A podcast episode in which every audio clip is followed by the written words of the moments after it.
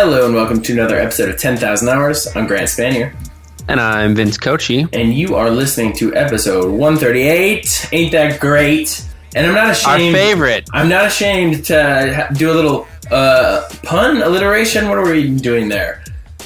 Word. It's wordplay. Turn it's of fun phrase. with words. Sure, certainly. I'm not ashamed to do it. It's the end of the year, Vince. I can do what I want.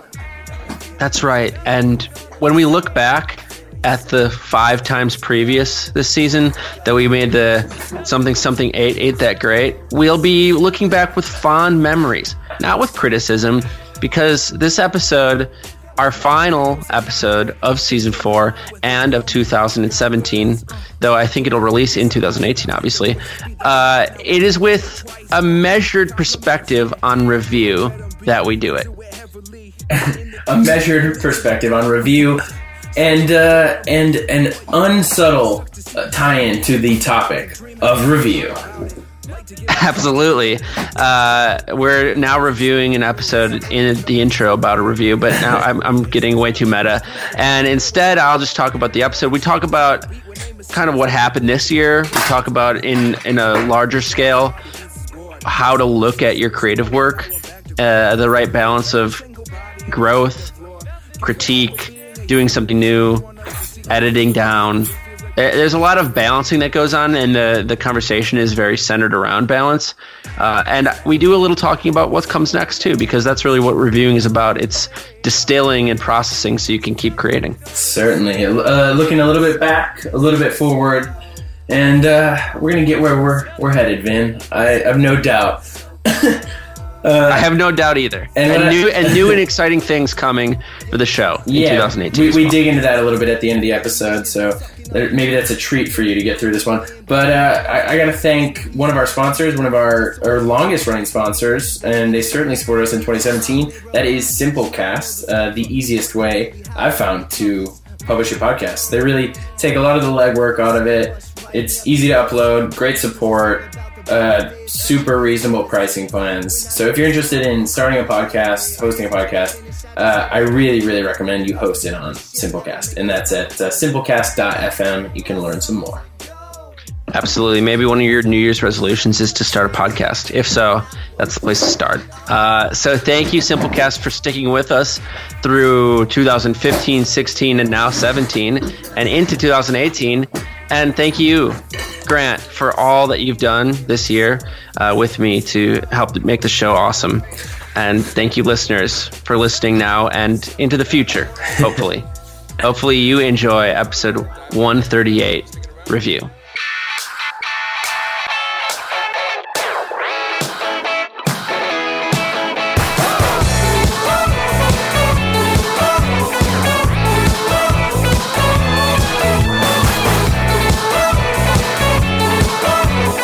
Just closing some windows. Because when God closes a window, Grant, he opens a door. Did you know that? And when Buddha closes a window, he opens his mind. A door. Wait. to mm-hmm. the eternal.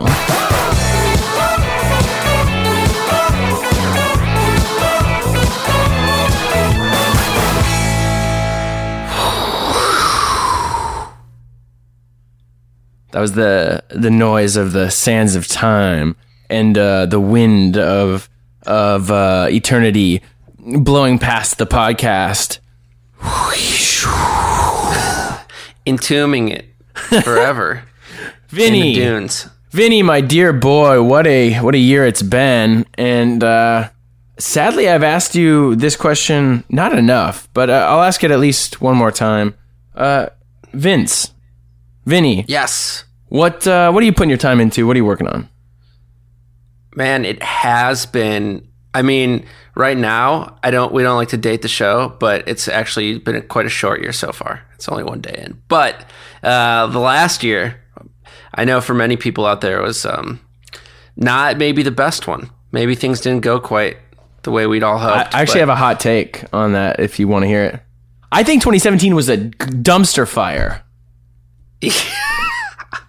yeah, no, that's a, that's a hot take because the dumpster is burning. Um, and I agree. Yeah, yeah.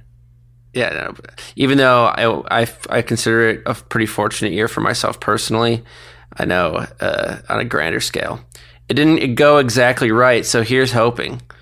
But one thing that I did still love about last year was the show and how many amazing, you know, people, how many amazing conversations, and just how many amazing hours we got to spend together. So that was great. As for how I've been spending my hours recently, uh, actually, just yesterday, don't know if you saw, went live with uh, this eight part mini series uh, podcast that I did with uh, my friend Elliot Matson. Wow, I did not Called- see that. Yeah, called Building a Better Bond. You can catch it on my FB or the website. Yeah. Building a Better Bond. That was discussed uh, on a previous episode. You guys were what, what are you guys doing? You're breaking down some James Bond. Yeah, we do. He's he plays George Lazenby, and I play a, a film journalist from the PBS, and uh, we talk about the eight or the yeah the eight actors who have played James Bond, Amazing. and then who should who should play the next one. And oh, well, you probably don't want to give that away, huh? It's open ended. We don't land on one on one name, but we had a lot of fun doing it. was my name tossed around? it's Fun to listen to. You got caught early on. I mean, it, it was an improv show, but we did a, a a little bit of conversating beforehand. you know, just to just to sow the Uh, Sure, sure, sure, sure. I just meant as an option for uh, who should play the next Bond. Yeah, no, and I did Okay, too. great, perfect. Uh, Grant, what about you? What's keeping you busy the towards the end of this last year? Sure. Uh, well, we don't like to date the show, but uh, heck of a hangover. Couple days strong. uh, not Always love to come into the new year bleary eyed. yeah, but I think the night of, you know, tech technically as we crossed the threshold into 2K18, I was in such high spirits. Um, it's balance, and that's to be expected. I, I, for how happy I felt that night, I, I should be punished. that and hey, that is an interesting way to look at things. And it's what's interesting to me, Grant, is how often the way that we look back at things shapes our interpretation of how we felt in the moment. Hmm. I don't know if the same is true for you, but like, have you ever gone through something strenuous? Mm-hmm. And at the time you were suffering, but then when you looked back, the relief or the the happiness of achieving, or the sense of satisfaction I genuinely feel that way Like- about most things I'm doing. Like most things I'm doing, I'm, and I'm not even being funny here, but most things I'm doing cause me No, like I a know. pretty high amount of stress. Uh, but I, I there's a sense of delayed gratification. I I feel like a lot of like filmmaking has been that. Um, although I will say, as I've gotten a little bit deeper into some of the crafts and have been surrounded by more and more talented people, uh, it's less of a painful process during. But I just feel like, especially as like a creative starting out, there's a long. It takes a long time before. I mean, you you obviously fall in love with the process uh, at some point. That's why you're doing the thing. But um, I the Ira Glass, you know, take on that on on not make on, on your taste being more elevated than than your product is so true. Ugh. I, I was getting shivers. I, I, I feel like I've, I have uh, like uh, okay, I shouldn't throw PTSD as a term around so lightly, but a little bit of creative PTSD when I think back to like college grant. Uh, just Oh, I think that's a, a notion many of us can identify with on a very personal level. Um, it's lucky for us that personal growth is sort of um, the natural course that we improve ourselves with time. Uh, not that, not to say that it doesn't take work; it doesn't happen passively. But uh, I know, looking back, and it's people who write have the unique pleasure of actually reading uh, your work from the past. Uh, though I, obviously it works for every artistic pursuit, uh, but I feel like with reading it's even more visceral because you're like speaking to yourself in the past. Like if you read if you read writing that you wrote previously and it makes you grimace, there's it's not like you can blame technique or equipment quite as much as you can in other pursuits. It's just you talking to you. Does Oh, it make makes a lot of sense. It's something I've thought a lot about uh, in terms of. I, uh, there was a certain point where I started to think about delayed gratification and think about career path and life path and, and whatever. And I I don't know. I don't. I can't pinpoint the exact moment, but I do remember at a certain point thinking, "Ooh, I want to do good for future Grant. I want future Grant to like be pumped about what I did." And so this one's for him. and then a lot of times, man, I have like something has happened or something, some sort of delayed grat- gratification has occurred, either an opportunity or like I'm doing something that I'm like, wow, I'm so happy I get to do this. And then I, I kind of take a moment and I think, whoa, dude, ni- nice calling that one past Grant. Like shouts out. And then you know what it is? It's I, I I feel like in a in a really healthy relationship with myself and with like with the infinite uh, number of grants within time that there are, wherein past grant does something nice for future grant that really pays off for future grant, and then that that future grant who, who might be present grant now. Uh, then is so moved by what past Grant did for him, he decides he wants to pay it forward to, to future Grant, and it's it's this beautiful cycle where uh, that I mean, we we're talking about a lot of things very suddenly here, and I think that is like very a, a very nice opposite way to think of like how the spiral of struggle can happen when you get behind and it causes you to take longer mm-hmm. to catch up and you get further behind. That's like it it speaks to how important forming positive habits is because when you're helping out future grant, it's essentially you're you're practicing delayed gratification, you're practicing good habits, you're practicing a positive mindset and all of those things combine to make your future easier which is the payoff for delayed gratification. It's kind of like you're having your hangover first, and then you get to be drunk exactly. Later. And then yeah, sometimes uh, President Grant says, "Sorry, bro, but I, am taking I'm taking I'm taking Grant tonight. You're gonna have to deal with the aftermath." well, so therein lies another another like point of view, and and it kind of it, it works nicely with the actual thing that we're talking about today, which is um, as it usually is toward this end of the season. Uh, it's about review. We usually have a re word here near the end of things, but um, you can't look at things simply from the point of view of delayed gratification because then if you delay the gratification infinitely, you don't yeah. have any motivation. And, right? and you die before you get and you, and you are built, or you're buried in a tomb shaped like a pyramid, hoping that you can take all your riches to the afterlife. Uh, but it doesn't work that way. Probably, probably, probably, we can't not. speak with absolute certainty. But. Right. So when we talk about review, a lot of it is through which lens are we going to investigate our previous deeds? And in that conversation about giving credit and about delayed gratification, it speaks to me personally as the question of how much criticism should we level at ourselves and, and how much slack should we give mm-hmm. ourselves? It's a tough question for those who want to improve. Uh, I forget who who famously said that complacency is death. Basically, when you're satisfied, when you're content, you've stopped growing the art is a struggle, etc. All of these apt cliches really do speak to an important point. Yeah, I think that was me. Was that me who said that? Are you quoting the podcast directly?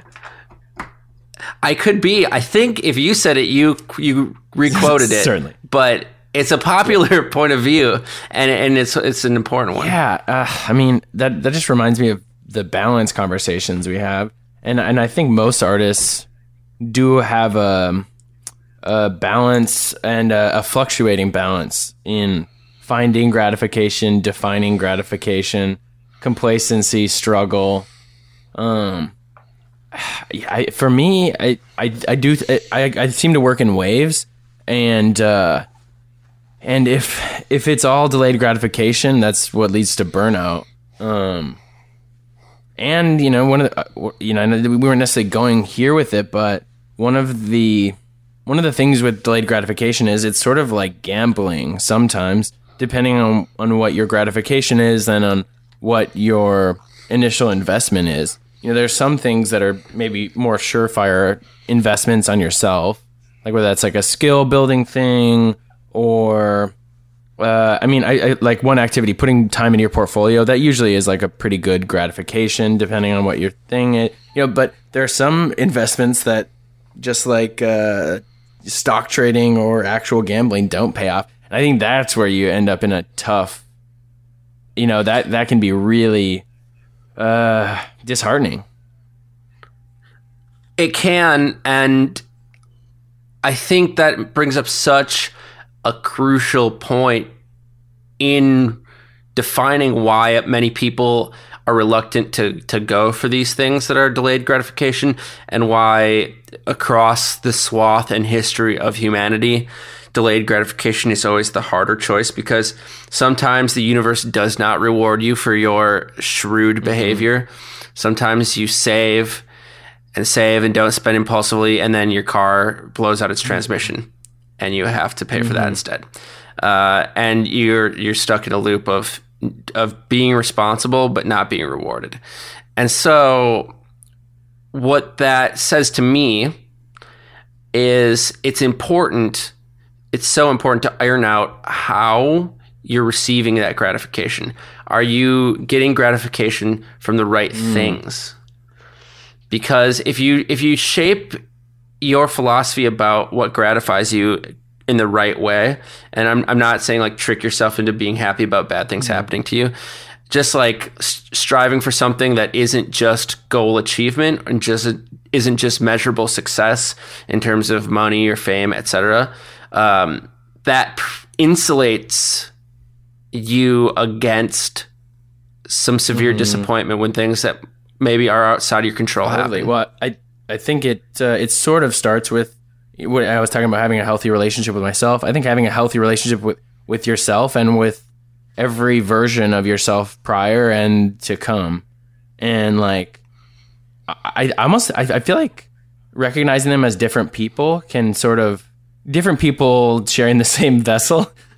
uh, it kind of gives you some some distance, some healthy distance from the good and the bad of it. You know, like you I guess we're getting into a little bit of like a Eastern idea of being present uh, moment to moment, but I do think there's something there. And along with that uh, ideology is is I, I think if you rem- uh, if you if you stop thinking of the universe as like inherently good or evil and like things happening as inherently like good or bad and they're just like things and then the thing you can control is your reaction. I mean, I feel like we've tread this ground before, but yeah, I don't know that it, it can give you distance from from a situation where it feels so personal, and it feels like, uh, I guess, but I'm also not I'm not saying we should desensitize ourselves. Totally. I, I don't think you're advocating for what would be like the, the bad use case, which is to absolve former you of your yep. sins. We have to live our mistakes to some degree. We have to learn from them and we have to own them. But what you're saying, especially mm-hmm. creatively, is to free yourself from especially thinking that you have to create in a certain way. And when you look back and see past you, don't let past you be an anchor. And if you're looking at them as a different person, you can more easily divorce yourself and perhaps expand or change in a way that is important and helpful. Yeah, absolutely. But of, of course, with all of this, we're talking about taking time to review. I feel like that's something that that really is like mm. step one. That you know, uh, that that really is where I mean we talk about self awareness a lot, but that it really is where um you know what? Okay, I, I was thinking about this the other night, uh, actually on New Year's Eve. So we were we were there was someone had a ball pit at this house and which was amazing, like in a in a blow up swimming pool, and that uh, is awesome. What that's a very Los Angeles sentence, by the way. well, and can I can I can I add to that uh, as a sidebar? In the front room, uh, the living room, there was a DJ set happening and a sign that said, "Please don't step in front of the camera or touch anything. We're live streaming." And there was some DJ who was just live streaming a set, and it was just like super heavy EDM. I was like, what the fuck?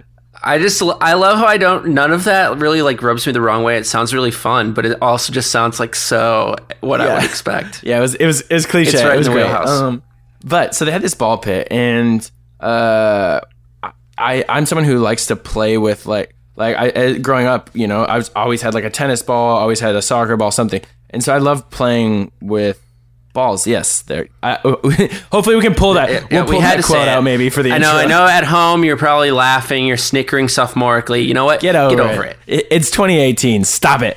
Um, okay, so I was playing. I was playing with these ball pit balls. You know, they're kind of that plastic thing. And uh, at a certain point, uh, Sean and I, my friend Sean, actually former guest, uh, Sean Singh, shout um, out. we were throwing the balls, like trying to land them in people's drinks, and uh, I was just like thinking about it at the time about how like every time I took a shot, I would adjust, you know, based on the results of that shot. And I, I think I've got pretty good aim. Like I'm pretty good. At, like I was, I was sinking them.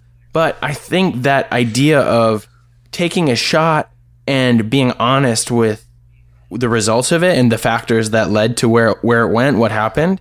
I think that really is like the first step in improving.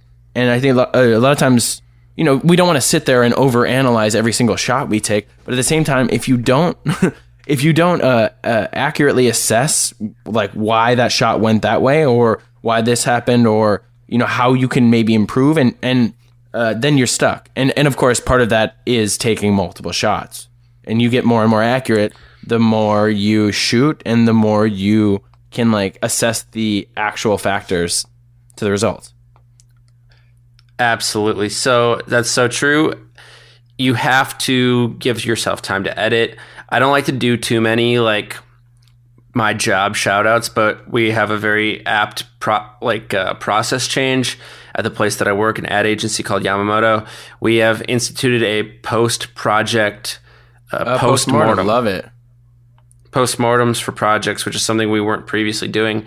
Uh, huge I love immediate that. benefits being seen. It's very important. It's because and you know there are some growing pains, but you have to be honest in the review. I think that's an important point too. And this comes from someone who I would self-describe myself as a as like a a master level rationalizer. I am like a terrific paver over of previous foibles, but uh, you have to be earnest with your feedback to yourself because that honestly is the you know that's the pain in the muscles breaking down and growing stronger that's like the acid stripping away the distressed outer layer of the foundation it's an important process but it's got to be painful. And if you can't be honest with yourself, there are, I'm sure that's uh, bleeding through to other layers of your life in terms of being honest, being forthright. And you know, if it's just you and the mirror, I feel like that's where you. That's why I was saying like uh, the idea of letting, not letting past self off the hook, but just like really looking in the mirror and saying, okay, that was a different time, and from here I can do differently. But I should also be very honest about what I think happened. You know, um, can you t- could you talk a little bit more about the Absolutely. post mortem process? What does that typically look like? Because that it's that's tough. Oh, it's a, it's involved. It's involved. They've been. It's a sincere thing. and It's a sincere effort. Uh, they send out like a. They start with an electronic feedback sheet. It's not terribly extensive. It just says all the things you like, all the prompts that you might expect. Like, what was a good thing? What needs to be improved? How did our processes impact the end product? Uh, that sort of thing. And then there's a half hour long airing of grievances in the Seinfeldian style, uh, where you basically talk about it and you talk about it frankly, and it's a blame free zone. You can complain about what you want. Obviously, in an organization with a power structure that returns on different levels of sincerity. I mean, I'm not going to say that I feel completely free to speak my true and outward mind, but I feel I feel fairly empowered. I feel fairly empowered, especially when it comes to criticizing process and criticizing um, uh, the way in which we went about the project, we approached it, and we finished it. I do, I and I feel like it's already paying dividends. so cool. I mean, it, it, it's a visceral way to demonstrate the power of feedback because it's so easy to get caught in the proverbial hamster wheel, though that again is an overused idiom, uh, and never look where you're going. Uh, is there any anonymous element to that? Is that the Ishi or no?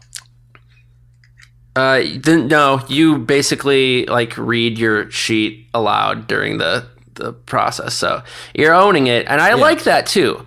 I think like if you have a healthy work environment or a review process doesn't have to be an office. Obviously it could just be a collaboration. It could just be with yourself. But when you're having a review process it's equally important to have the criticism be earnest but also to be sourced.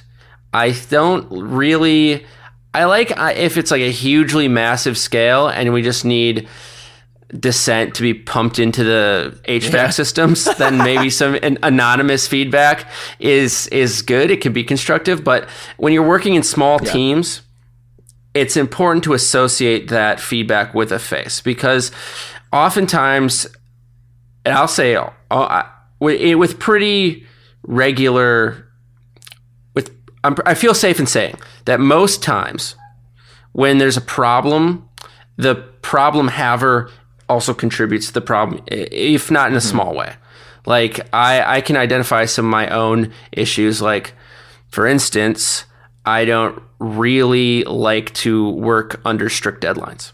And so, even though all of my coworkers might be suffering the same amount of deadlineism, I would still mm-hmm. complain about it and I would still be unhappy. So, I mean, you have to see not only who is criticizing you, but factor in their own work habits into why that criticism ari- criticism mm. arise is. I, you I get what I'm saying. do. Yeah, man, I'm just like seeing all the parallels. I mean, especially going even from a team to like a partnership. Um, y- Mm. just having some form of review process, uh, and really a lot of it. So, so what you're talking about, what you guys are starting to do. I'm not saying it wasn't there before, but you're starting to open up a little bit of a safe space to discuss issues and let off steam, which is like so vital. And and I think it's even more important in uh, in one to one relationships, whether that's uh, even like romantically. I've I've seen some things with that, like just having a place to discuss a thing that's going on without it feeling like an attack, and without attacking, of course. Oof. So true. And I, I think this is going to come off as so disingenuous because I'm way outside the target demographic, being unmarried uh, and never having experience. But marriage counseling, for instance, seems to me to be a way, or, or relationship Yeah. counseling, I suppose. You don't have to be in a in a legal marriage to mm-hmm. seek out the advice of a neutral party, but having like an insulated space where it it kind of depressurizes the situation when you get criticized out of the blue even if it's a valid criticism the human emotion to have is defensiveness and there's just no way to shut that off on a primal level but when you enter like a space made for criticism it makes criticism more palatable Absolutely. Yeah, it, it's a, such a strong reaction. I mean, of course, I, feel it as well when someone criticizes something. It's like, uh, but I think we're in the more toxic scenarios. It, some people take the the uh, the old like the best defense is a strong offense, and they instead of uh, instead of just just reacting defensively, they lash out back at you. And I've seen that. Oh, and so true. And the worst part is they're right oftentimes. Uh, people who revel in conflict and who who create conflict in response to conflict do a really good job of scaring conflict Yeah, away yeah, from yeah. themselves. So, it, and it's re- it's kind of hard to even criticize their behavior, though it is destructive and toxic. Yeah, I mean, yeah, don't, yeah, don't be one of those people though. Absolutely. Well, because you'll never Seriously. grow, and and you'll alienate everyone around you, and someday someone will push you in front of a subway car. but um, in the in the meantime, it can be feel very empowering to scare off criticism with your own fierce defense or your own critiques. And I think, especially in relationships, uh, that is such a dangerous thing. Like you get hit with a criticism and immediately you think to yourself, well, last time they did this thing that I could have criticized and I didn't. Now I'm getting punished and I'm going to bring it up to show that, you know, you're not perfect Yeah. either. But what on earth is that accomplishing? It's accomplishing absolutely Ugh, too- nothing. too real. Just be, it's less than nothing. Yeah, it's just counterproductive. I mean, I guess a lot of what we're talking about is the desire to be productive. that that's where reviewing comes from, and the way, and where like this conflict resolution and all this. Like, I I personally just care about growth and being productive, and I th- I think so. Maybe some of this starts with deciding that because when you decide that you want to grow, then then I think I think like really really deciding that like like looking your yourself in, in the face and saying I want to grow th- and then like once you start living out that life you you just kind of see that everywhere and you you want everyone else to grow too I th- I think it like at least I don't know right like Uh, so right. I'm I'm trying. I'm racking my brain trying to remember exactly which guest Mm-hmm. it was. I want to say Eva Goicochea, but I cannot say that with certainty. Um, it was a woman, and she told the story about how she was in an Mm-hmm. Uber, and the Uber w- went the wrong way, and she was like, she had a, a moment freak of crisis. Like, should I criticize this Yeah. Mm-hmm. guy, or should I just say nothing? And the the point being, she did not believe that criticism, though she would be right, though she would be within her rights to announce that she was right, it was literally not productive for either party. No one was improving if she would if she would do that. So she didn't. Right. Well, and that's something else that I've been thinking about as we've been talking here is sort of the the really tough or not yeah, I guess a, a difficult dichotomy of of being wanting to be like especially as an artist being really vulnerable, open, uh, but then also being direct and the balance that comes with uh, uh, just you know, especially you, you want other people to grow and you try and support people and you leave yourself open to I don't want to say open to attack, but I think that is sometimes, you know, it's uh you know, when you're dealing with defensive people, um you can be you can Oh, be taken man. attacking is instant gratification for the attacker. That's the thing. Like if you're someone who is insecure about their own creativity, crit, crit, criticism, critique is like the easiest form of creativity to practice. And so when someone is vulnerable, you're basically putting up a, a red light that says, Hey, attackers, come attack me. Like, come tear down my work. Come say how you could do it better. And people who crave that instant gratification are going to come running. It's scary. Ugh. Ah, ah. A lot, a lot of what we're talking about is like, is just sort of yeah, getting over, getting over insecurity to a degree. Um, I, I see a lot of that in, uh, in filmmaking and photography stuff, and I, I Corey and I, Corey, who I co-direct with, um, and who was our our last guest of the year. Uh, we we we kind of represent a couple of sides of filmmaking. He's he's very technical. I'm less technical, and we both want to be more of the other, especially at certain times. Um, because there's and so I I think I think if you uh as a creative person, and in whatever field you're in, if you can try to understand both of those points of view and decide where you want to be on the spectrum and just and also understand that that you'll probably be moving more toward either side and fluctuating as your career goes. And you'll definitely be gaining more technical knowledge as you go but there's something really really freeing about not being super technical. Um and i think like that corey would tell you that and I, and I would agree with that and so there are even times when i avoid knowledge on some things because I think it will not taint me, but it will like adjust the way I work on certain things, and I don't think it's productive for how I want to create in certain ways. And I think if you if you start to understand that as a creative person, instead of being weighed down by a lack of technical knowledge, you can you're actually very free, and maybe you just need to seek other people and be open to learning. Um, because then a lot of technical people too are very willing to teach, but it's really it's really frustrating to for for even I say I'm less technical, but I am technical on on some things. And one of the most frustrating things uh, is I understand the insecurity, but an insecure person who says they want to learn but doesn't actually listen or doesn't actually want to learn because they're so scared. You know what I'm saying?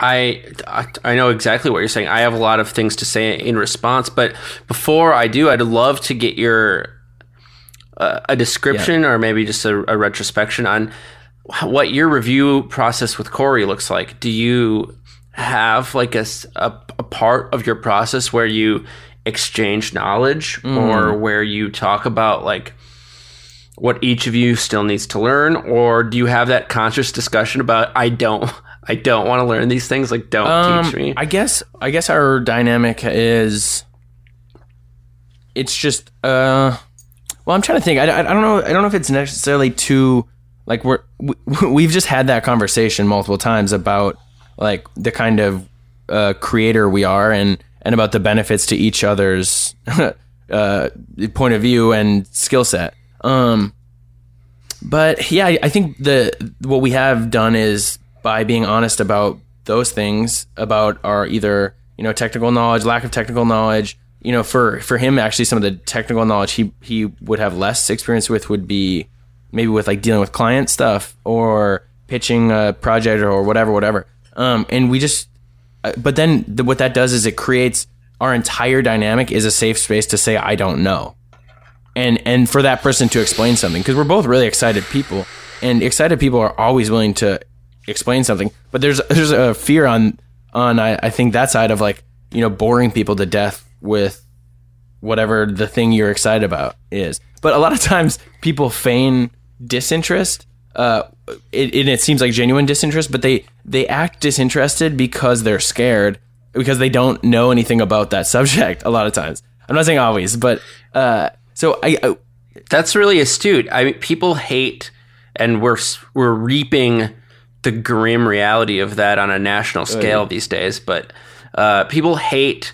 to admit that they don't know things, and they hate to be viewed as uh, as dumb. Uh, I think that's a problem with it's it's definitely a problem with society at large. Not not to snowball the scope too much, but it's also a problem that I have personally. Is it's it's natural, even in a good natured, soft hearted way, to jest at people who don't know something right and it's so destructive to do so. And i i can't really in good conscience advocate for it even on a light level though it'll inve- inevitably still happen. When people come to you and are humile enough to admit that they don't know something that is like that's the that's the good spot that you want to be in because that person is going to get smarter today. And so often, whether it's through feigned disinterest, like you pointed out, which I think is very common among our type, among creative types, uh, or straight up loud revulsion to learning. That which is common with, uh, unfortunately, many prominent members of our government. Uh, not to make it too political, but it's either way, it's destructive. Uh, one more boisterously so than the other, but we have to. I think two ways to set an example: be be earnest and frank when you don't know something, and uh, that's as simple as being like, "I've never seen that movie," or "I didn't hear what you said." And those are those are hard enough to say on their own. But then when it comes to professional pursuits or interpersonal stuff or social issues, uh, another big one, we've got to be we've got to be humble. Like Kendrick Like says, and we gotta we gotta fess. We gotta fess when we have to fess. And in that way, it empowers people to become teachers, people who might not see themselves as teachers, and it empowers them to maybe follow our example and and be humble in asking as well. Absolutely, my friend. Be humble and be vulnerable. And Vinny, can I actually uh can I actually throw a little curveball at you, Vin? Yeah, I would Step love up- to. I would love to swing and miss at a curveball. Uh, I was thinking maybe for this last OTT of season four, maybe we could talk about uh, album, your favorite album of the year or artist. I'd love to chat a little bit about music. It sounds like you may have listened to Kendrick Lamar this year. I did. I I did love his album. I love year in review. Anyone who was at my New Year's Eve party will know that I force a long ice breaking practice called year in review every year, where we go around in a circle and say our favorite things. Uh, the selections are made at random each year. But we actually skipped albums this year because we all agreed that last year albums there were so many good albums last year. This year, I think Kendrick Lamar easy breezy favorite. I'm having trouble coming up with a second best. even. What about you, Grant? Do you have a more you you're more connected to the music scene than I Maybe. am, and and you have a more I would say diverse musical interest than I do. I I listen to basically hours and hours of electronic jazz from artists whom I can't identify. That was like my main listening habits this year. Uh, I, I, was just uh, picturing like a, a, like a slimy version of you like in a cave uh, where there's not a lot of light and there's like a little bit of like you're bioluminescent and like the jazz is just floating off the walls. That's an evocative scene. It wasn't one that happened in reality, but the reality was close. Um, uh, yeah. Sitting in an unlit room playing video games to smooth That's jazz. Uh, yeah, you know, to to end the year, um, there were a couple really good albums that came out on the same day. Uh, the it was Brockhampton. I don't know if you're familiar with them, which was Saturation Three. But uh, the one that I really, I mean, it ended up being one of my surprise, like really, uh, really, really great albums was the Nerd uh, album. Um, oh, I didn't even I didn't listen. Yeah, the name of it is escaping me right now. Oh, no one, no one ever really cares, or no one really cares. I believe it's called. But yeah, phenomenal, super fun, like totally unexpected. I was really really pumped about that. Um, there are a couple others. Uh, this SZA album, uh, Control, I believe it's called. Uh, fantastic. Um, Sampha. Are you familiar with Sampha at all? I haven't known and I haven't known any of these okay. bands. I've actually heard of NERD, okay. but I, I haven't uh, really listened. Yeah, to Sa- Sampha's a UK singer. Um, I first heard him on who was it? Subtract, a Subtract song. That's S B T R K T. I think the song is Wildfire, mm-hmm. and or Wildfires. Um, but he came out with his debut album called Process, and there's a there's a song on there that like whenever I hear it, I cry. it's uh, uh, no one knows me. Um, and then in in parentheses, like like the mother or like my mother's piano. Uh, uh, and it's like this song about his mom passing, and uh, she like passed away a couple years ago now or last year. Um, and it's like this beautiful piano ballad. So excellent, excellent album. Well, Daniel Caesar too had another like really emotional beautiful album. Um, yeah, I got I got to a lot less live shows this year though. The last one I went to uh, was was excellent though. It was Bonobo, Tourist, and Bob Moses. Do you know Bonobo at all? I do know. Okay, Bonobo. yeah, he had a, he had a really great album, uh, Migration.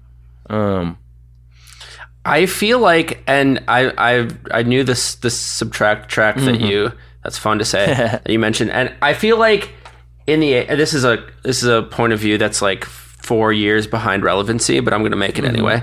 I feel like in the Spotify age, I am so much less apt to listen to full album releases mm. or even to organically come upon them.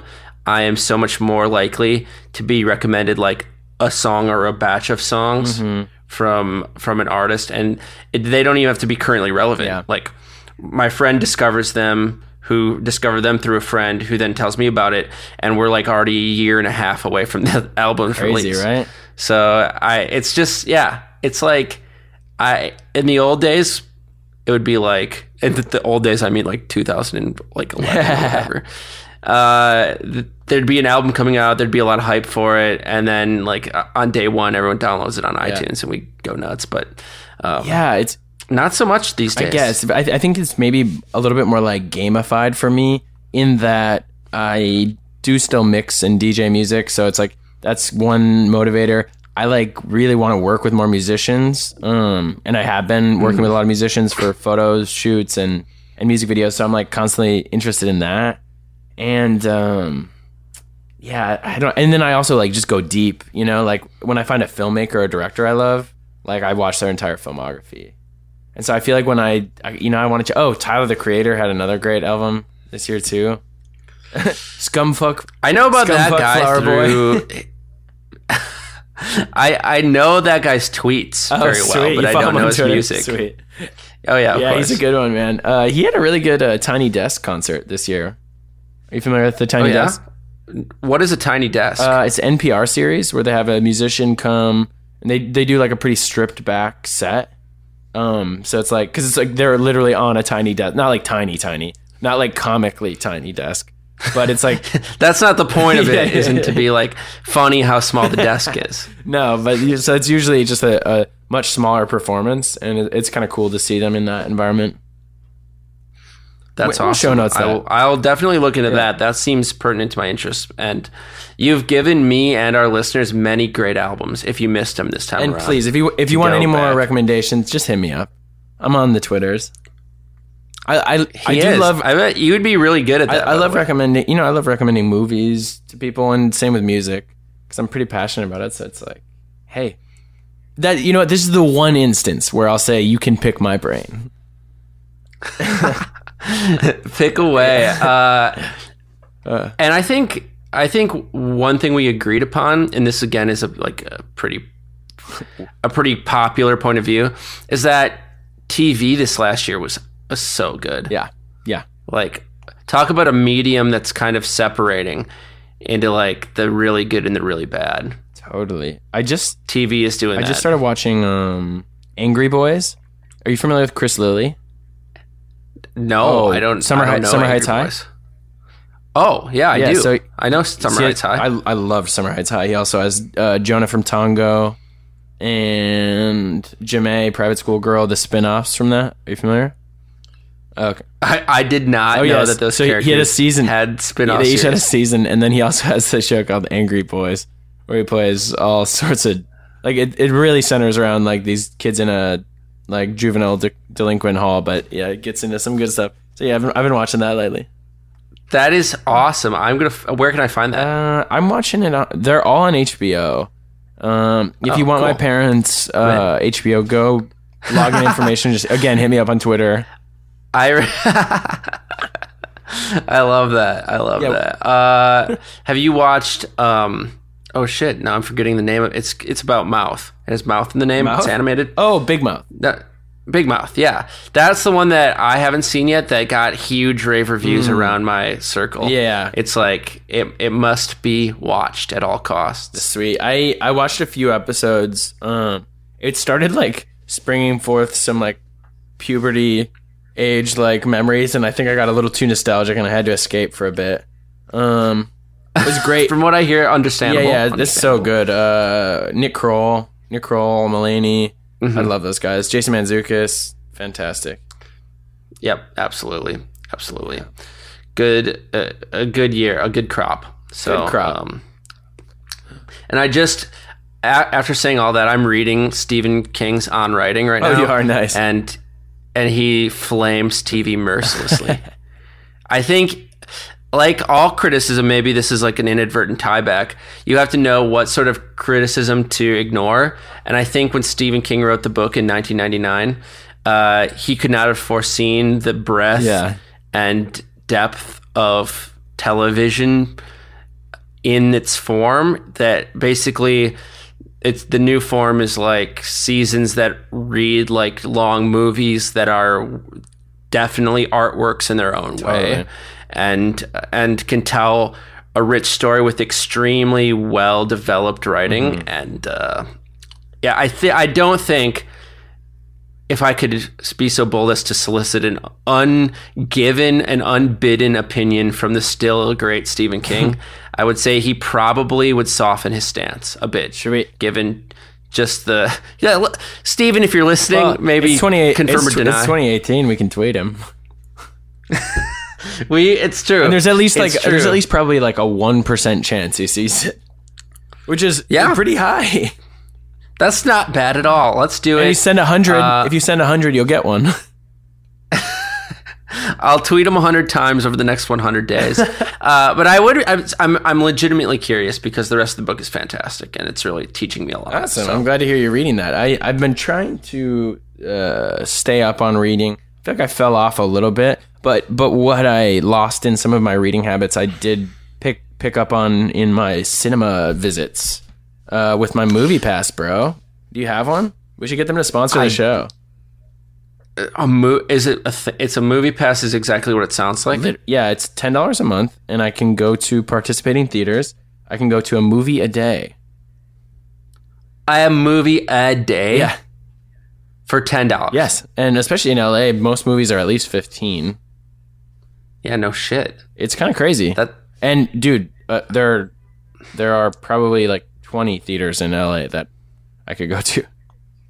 That's incredible. I'll have to look into that. Please. That sounds like that sounds like dark magic. in I really, I really did world. think it was, and I also was pretty sketched out. I was signing up. I was like, God, it's like, oh, we'll inform you when we're sending you your card, and then it arrived, and then I used it, and I've used it, you know, probably eight times since it arrived.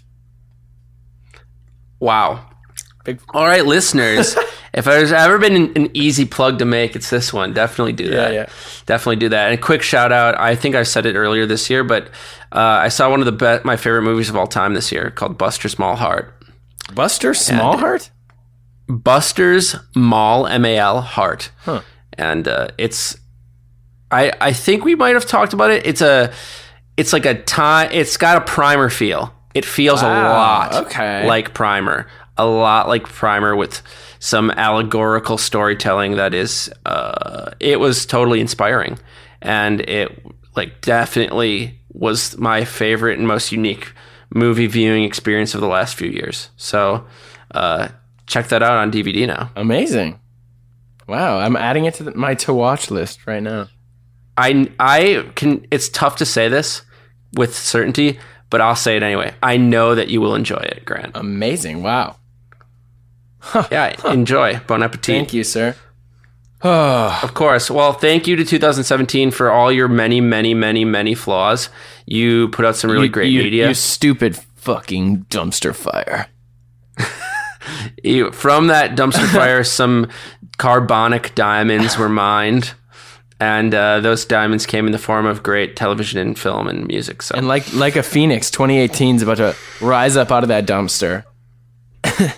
Yes, a phoenix of garbage soaring over the planet. Um, Grant, should we take this opportunity instead of like a uh, the normal questions? Yeah. Should we talk about what's going on next year? Definitely for the show. Definitely. Big you know, it was it was uh it was a tumultuous like latter half of the year. I think I had just started strong, finished piecemeal. I would say. Yeah, you know, I relocated to LA at the at the end of last year. I moved into a new place, uh, a building of which got shut down shortly after I, I, left that. So I was there from January to April, and uh, Condemned, yeah, bulldozed. No, no, well, it, it was uh, improperly zoned, and uh, they were fighting the city of Los Angeles. Long story, but uh, yeah, it was just so so hectic. You know, one of the busier schedules I've had, and and one that was um so up and down in terms of what you know. Oh, I left debt to stock. You know, I w- went more more full uh full in on on photography and directing, and it's it was really tough to to keep a constant schedule. Um, but of course, all that led to us, you know, reacting, adapting, and uh, that's what we're doing now. Um, I'm really excited about, I think, where we're headed, which is more of a, a series based approach. Yes, uh, I think this will be just so much better in so many ways because it will allow us to have a more purposeful gambit in how we find our guests and get them to talk about things that matter, especially. And, and this is like a, I think, a natural problem to have. But as the series has progressed, we're starting to like come back to some familiar stomping grounds in terms of conversation with some frequency. I think this will help like annex large new swaths of conversation that we that are previously unplumbed. Uh, and it'll also be so much more practical from a scheduling point of view. it's just uh, it's just not super realistic with with your schedule and Time uh, differences. and- yeah. yeah, it's just yeah. It, this is going to be so much better. Totally. And uh, even I think this echoes some of what I was talking about before with when I think about coming and going in waves. I think it's easier to be focused, inspired, and, and consistently good uh, if we can sort of condense things down. And I think we can go deeper instead of diluting over um, time and quantity. Um, so yeah, I'm excited for us to to dig in deeper on some topics and and in some specific veins of thought and profession. And uh, yeah, I think it's going to be a good 2018, Vinny, my boy. Uh, the year of the dumpster or the garbage phoenix. the year of the garbage phoenix uh yeah so if you're curious listeners like look out for three series of six episodes each and those will be deeper dive episodes, and they'll come out in batches uh, three times next year. So we'll be sure to promote when they're when they're getting done, and then when they're about to go live. The, uh, Net- Uh, the Netflix approach. Yes, the Netflix approach. You can binge them all at once. Look out around March for our for our first salvo. Series five is what we'll be calling it. Love it. Vinny, my boy. Love it and can't wait, Grant. And Grant, you know what? Despite you know the the scheduling challenges, despite all the, especially on your end, I went through some minor changes, but you truly were like Kafka's metamorphosis and back this year. Uh, we really made some really good content. Hell yeah. We can thank the guests for it. We can thank our sponsors for it. But most of all, I want to thank you, Grant, for for sticking with it because it was not it was not an easy year, especially uh, from you your point of view, schedule wise and time wise. I mean, both of us. Thank you, thank you, bro. I'm I'm so thankful for you and and for the show. Um, it's gonna be a good one. Uh, oh, I forgot it's a visual medium, but I, I have tears. Just I. Yeah, that's right. I'll, you couple can, if just you listen really down. closely, you can hear them pattering on the desk. Uh, but he, with that, we'll use it as a toast to 2018. So here's to that. Here's to that. And hope to hear you guys all hearing us uh, in a couple of months. yeah, could we have some listener submitted episodes where they it's just rea- Reaction audio. Yeah. Where you don't say anything, you just listen quietly and maybe occasionally like breathe through your nose in affirmation a few times. Maybe we'll hear like the dryer going as you're changing your laundry out. You know, it's okay to be productive while you listen. It's doing small involvement tasks. That's normal. Vinny, well, it's uh, it's been a good one, and I I think perhaps uh, maybe we you think we could just Can we uh, give end it up? Could we end it like we always do, Vinny? Maybe in conjunction. Could we? Uh, Yes. Could we ship off 2017? We ship off uh, season four. and ship ourselves into 2018. yeah, let's do it. Uh, should I count it down? Yeah, you count it down. All right. A three, a two, a one. Ship, Ship it.